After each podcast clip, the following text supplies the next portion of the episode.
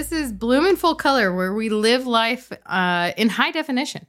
Uh, so, my name's Jennifer Moss, um, fourth generation ownership at Moss Greenhouses, and got a lot to say, it turns out. And so, I'm being joined with uh, by Liz with uh, Refresh Marketing. We're trying to get this this baby off the ground.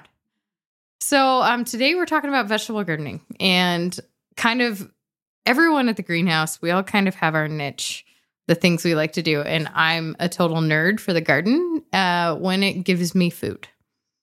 And that makes me a foodie. I come from the restaurant industry and hospitality originally before I came back to family business. And I like to cook stuff, but I want it to taste good because Yeah. I don't do processed.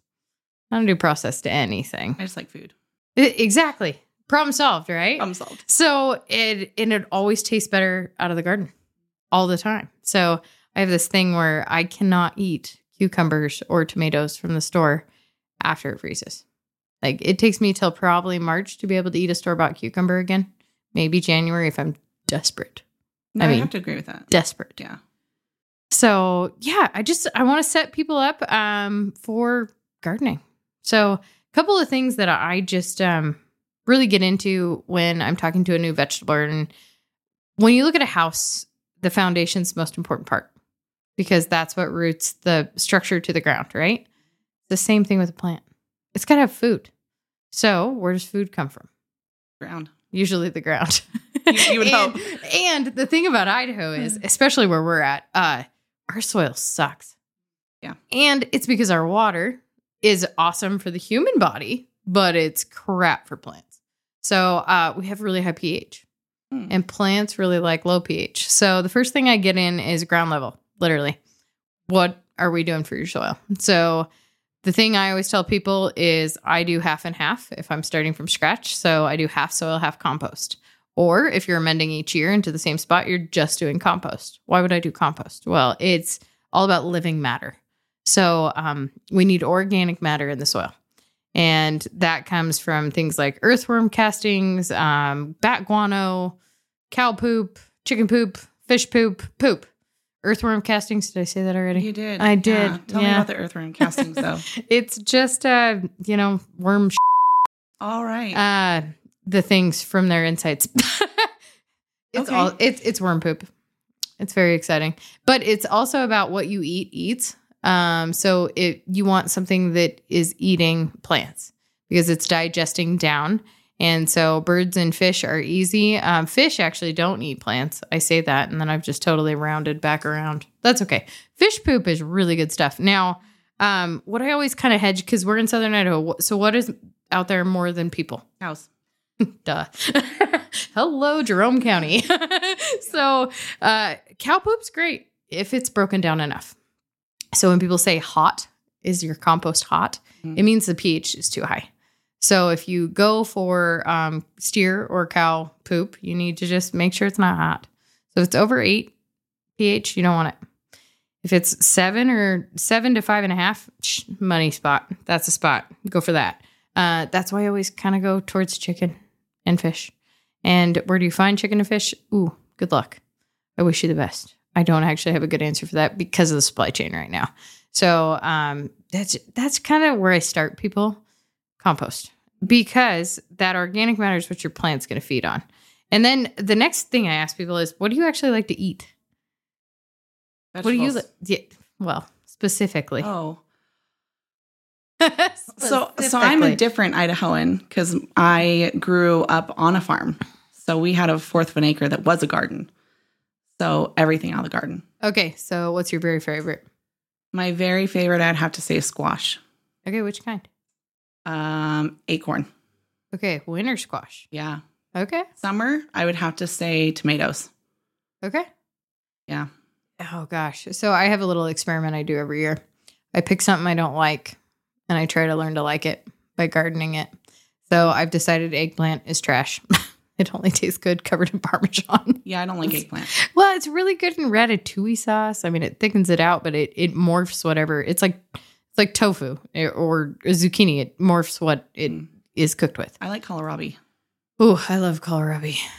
That's like Most a little don't know what they, kohlrabi they don't have any idea. Yeah. So it's a bulb that grows above the soil Mhm. um, that leaves out, uh, kind of like a turnip, but not in the ground. I know that's an odd. It it's you can cook it like a potato. Oh, I never cooked it. Oh yeah, so Oh. so I cube it up, and it's a pain in the tush to cut because it is like Yeah. get the big knife, making sure it's Mhm. sharp, and you're gonna use your whole body weight. And uh, once you get it all diced up, yeah, I olive oil it, season it, and roast it, and I I love it. It's a great you know kind of non. It's a little starchy, but not the level of starch of a Mm. potato. So it's kohlrabi's a little secret. Um, I learned the other day that watermelon radishes, which I absolutely love because they have a white skin and they're all pink, like tie dye striped through the center. They're actually a fall radish. Interesting. Didn't stop me. I still planted them. I don't care. Yeah, we we've recently learned how to plant uh, uh, cantaloupe. Cantaloupe. I don't like cantaloupe, but it grows in the garden now. Does anyone in the household like cantaloupe? My grandfather likes. Okay, cantaloupe, so fabulous. that's it's fine. We've got a customer who's a retired doctor in town, and he is adamant about cantaloupe. And he Yeah. he buys the seed, brings it out to us. I plant it. He comes picks it up, and, and he calls me a couple months later and says, "Jennifer, you want me to get a cantaloupe?" Yeah, I do, Don. I'm on my way. Yeah. so it's a thing. So you you kind of got to find out what you like. Mhm. And so um tried eggplant this uh, what was it, 2 3 years ago. Tried um green bell peppers last year and I don't care. You can keep those. I love colored ones. I just don't want green ones. you can keep the radishes for me Okay, fair and enough. onions. I love onions. So there's a funny thing about the human body. Uh, your t- the cells in your body completely change every seven years. So every Mhm. seven years, snapshot, you have an entirely new set of cells. That also means your taste buds. So have you ever had something you hated as a kid and Oh, all of a sudden it. you love it? Oh, blue cheese all day Mm. and I, I love it now. So I'm always pushing my children, who are both 11 at this point. Uh, every year, I bribe one of them because what Aurora loves tomatoes and Gwen hates tomatoes. So it is a full scale production when we are tasting one cherry tomato that tastes straight up like candy. And I mean, we get the puking face, the whole deal. it's dramatic, but there's ice cream at the end if she does it. So it's a win, but it's constantly this thing. So figuring out what you like to eat is a lot of fun. Also, if you have big goals, Mm. right? So I don't ever tell somebody, oh, yeah, you want a garden? Start a one acre garden. Like, are you nuts? No, it's Like- a lot of work. Yeah, it's a ton of work. So start small. And also, th- so the next question I ask people first, you know, what do you like to eat? The second thing is, where's the sunlight? Because you need eight hours or more of sun. There's very few vegetables that can survive with less than eight hours light. And there is a list, and most of them are kind of in ground or they're leaf style um, vegetables. If it's a tomato or produces a fruit above ground, it needs more light. It's eight hours or more. And the thing that people don't realize about tomatoes is they're actually day length sensitive. So, what Mm. that means is they need length of day to be able to produce fruit. So, I'll have very ambitious greenhouse gardeners say, I am going to grow tomatoes in the winter in my greenhouse. Like, cool. Do you have grow lights? I'm like, why would I need those? You need to add two hours at the top of the day and two hours at the bottom of the day so that you can produce 12 hours of light if you want fruit. Hmm. Yeah, you could heat to it. Great, fine, wonderful. But if you don't have enough light, it's never going to produce. So that's kind of a funny thing. Did you also know that tomato leaves are poisonous? I did not know. The fruit's totally edible. Eat the plant, poison. Hmm. Kind of funny. That is That's why when people are like, ah, I want all these houseplants that are not poisonous for my pets, and I'm like, they're gonna have to eat a lot to hurt themselves. Yeah. Unless they're like a miniature, like two pounder, then, eh, then maybe you should just not have plants anywhere that that small tiny dog can Yeah. get to. But you know, your Labrador that's a 100, 150 pounds takes down the the spider plant or whatever, it'll be fine. Interesting. You know, it's Yeah. just one of those things. Hmm. We there's poison in our food all the time. Oh, yeah, figured as much. So, does your area have sun? And then, where's your water source? Because people will put in a garden and be like, "Oh yeah, the faucet's on the other side of the yard." So you kind of just kind of know where your resources is. It's just like starting a recipe in the kitchen. Do you have all the ingredients? You kind of got to look ahead when you're planting a garden because it's going to be there for a while. So, um, timing. So frost date. Hello, Southern Idaho. What is it? It's supposed to be 75 tomorrow, and then the next day it's a high of 40 with a chance of snow Yeah, and snow, 27 yeah. mile an hour winds. Mhm. Yeah. I have a soccer game that day, naturally. Thank you. Welcome to Idaho. Welcome to parenthood. If Yeah. it is soccer, it will be cold. Mhm. so uh, timing is big. So right now, outside, uh, it's what April 7th Mhm. 2022. Right now, we're probably going to get a frost all the way through early May. Yep. Very potentially. I mean, if it's an early spring, we'll be set, but it's probably going to be cold. So there's a lot of things you can't plant outside right now. Tomatoes, peppers, squash, watermelons, melons, cucumbers. Hold, Hmm. please. Grow them on your windowsill. Sure, you can put them outside during the day on a nice day, but do you really want to babysit it? So I heard a general rule of thumb from the older, wiser people who, Generation yeah, baby generation boomer. old, yeah, older than that, that they always had to have their gardens in by Mother's Day. that can work to a certain degree. Um, so there's been, you know, it comes down to frost date and and temperature. So when I say temperature, it's not just the outside temperature; it's really the soil temperature. So it has to be warm enough to sustain. So it, you plant a bean seed today. If it needs consistently 50 degrees, hypothetically, it's not going to sprout until it's 50. Mm.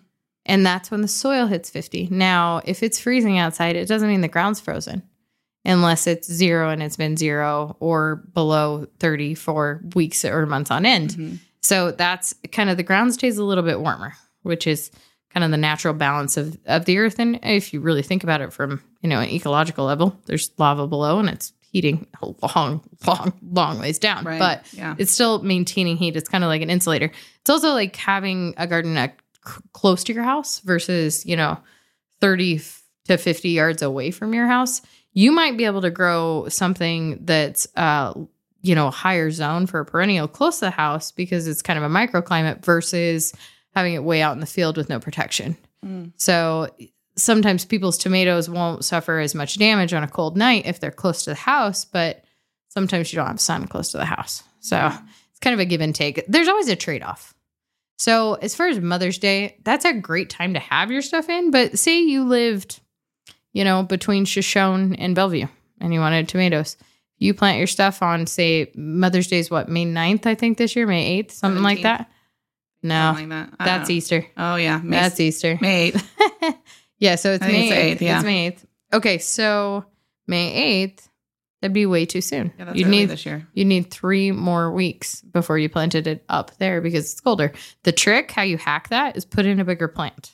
Hmm. You don't want a teeny like three inch tall plant. You want the bigger one gallon, five to ten inch tall plant because it'll it'll set you up for success. So the the if you're in a colder region, just put in a bigger plant. That's kind of how you hack that. So um, my rule of thumb, I've already got in the ground my Swiss chard, my onions, my cole crop, C O L E. Um, so that's broccoli, cabbage, cauliflower, uh, Brussels sprouts, that kind of kohlrabi would be Mhm. in that too. Um, peas can go in, potatoes can go in, onions, garlic, uh, beans are right behind it. So are carrots, radishes are in there, beets are in there. So all that stuff can go in the ground. Uh, it might be a little cold for a couple nights. It's gonna just stay in the ground, nice and cozy Mm-hmm. not go anywhere. Um, and if you do see any damage uh, when you go out in the morning, so I went out two mornings ago and my hose was frozen, Mm. so I couldn't water it anyways. But I tell people to kind of just rinse it off so that the the frost isn't sitting on the leaves and damaging the cells. With vegetable gardens, most of the time you've got those kind of cold toned at that point, um, or the grower does. I mean, if you find it outside at our greenhouse, it can go outside because we're not gonna put it back inside after we put it outside. I'm not doing it. Right. That's silly. Yeah. Yeah. I want to set you up for success. What can survive outside? Well, you walked by it when you walked in. it's right there. Yeah. We're not picking that up every night. So fabulous. Okay. All right. So as far as timing, it's just setting yourself up for success. So there's the early round and then there's the late round. Tomatoes are tougher than peppers, guarantee it. And um, squash is really tough to transplant. Um, so squash, vine crops in general. So watermelon, uh, honeydew, cantaloupe, cucumbers, squash. I always kind of recommend that people get the plants and the seeds, pop them both down. Then you you might have zucchini coming out of your ears, sneaking in into your neighbor's cars. Do do you? All Yeah. right. And you can always drop them off at the shelters. They're thrilled to have fresh Mm, vegetables. Good idea. Yeah. Now, care, consistent water, and get on a fertilizer schedule. That's the most important part. So, the, everything needs food water, sunshine, and air. All of us do. Humans, plants alike. That's kind of like the base equation. And so make sure that your watering is consistent. If it's a windy day, check often. And then um, the secret to getting your tomatoes to turn turn off your water September 1st. Oh, okay. Now, the reason for that is you are trying to fake an ending of life, right? So you're trying to get it to turn its fruit because it's trying to reproduce. The ultimate goal of any plant is to reproduce. So to do that, it has to ripen its fruit. So if it's green and it's getting water all the time, it doesn't feel that there's any need to ripen very quickly. So I turn off my water September 1 and I only water when it wilts. I only have to water two or three times between then and about October 15 if the roots can go somewhere. Now, if you're in a container, completely different conversation. The roots can't go any further down. But that's kind of the most important. And then harvest often. Mm. Don't forget about your garden. Check on it regularly. And if you can put in drip irrigation, all the better. Then you can leave on a weekend. You don't have to worry about a teenager forgetting about all your stuff. Right. Yeah. So that's just kind of the basics of vegetable gardening.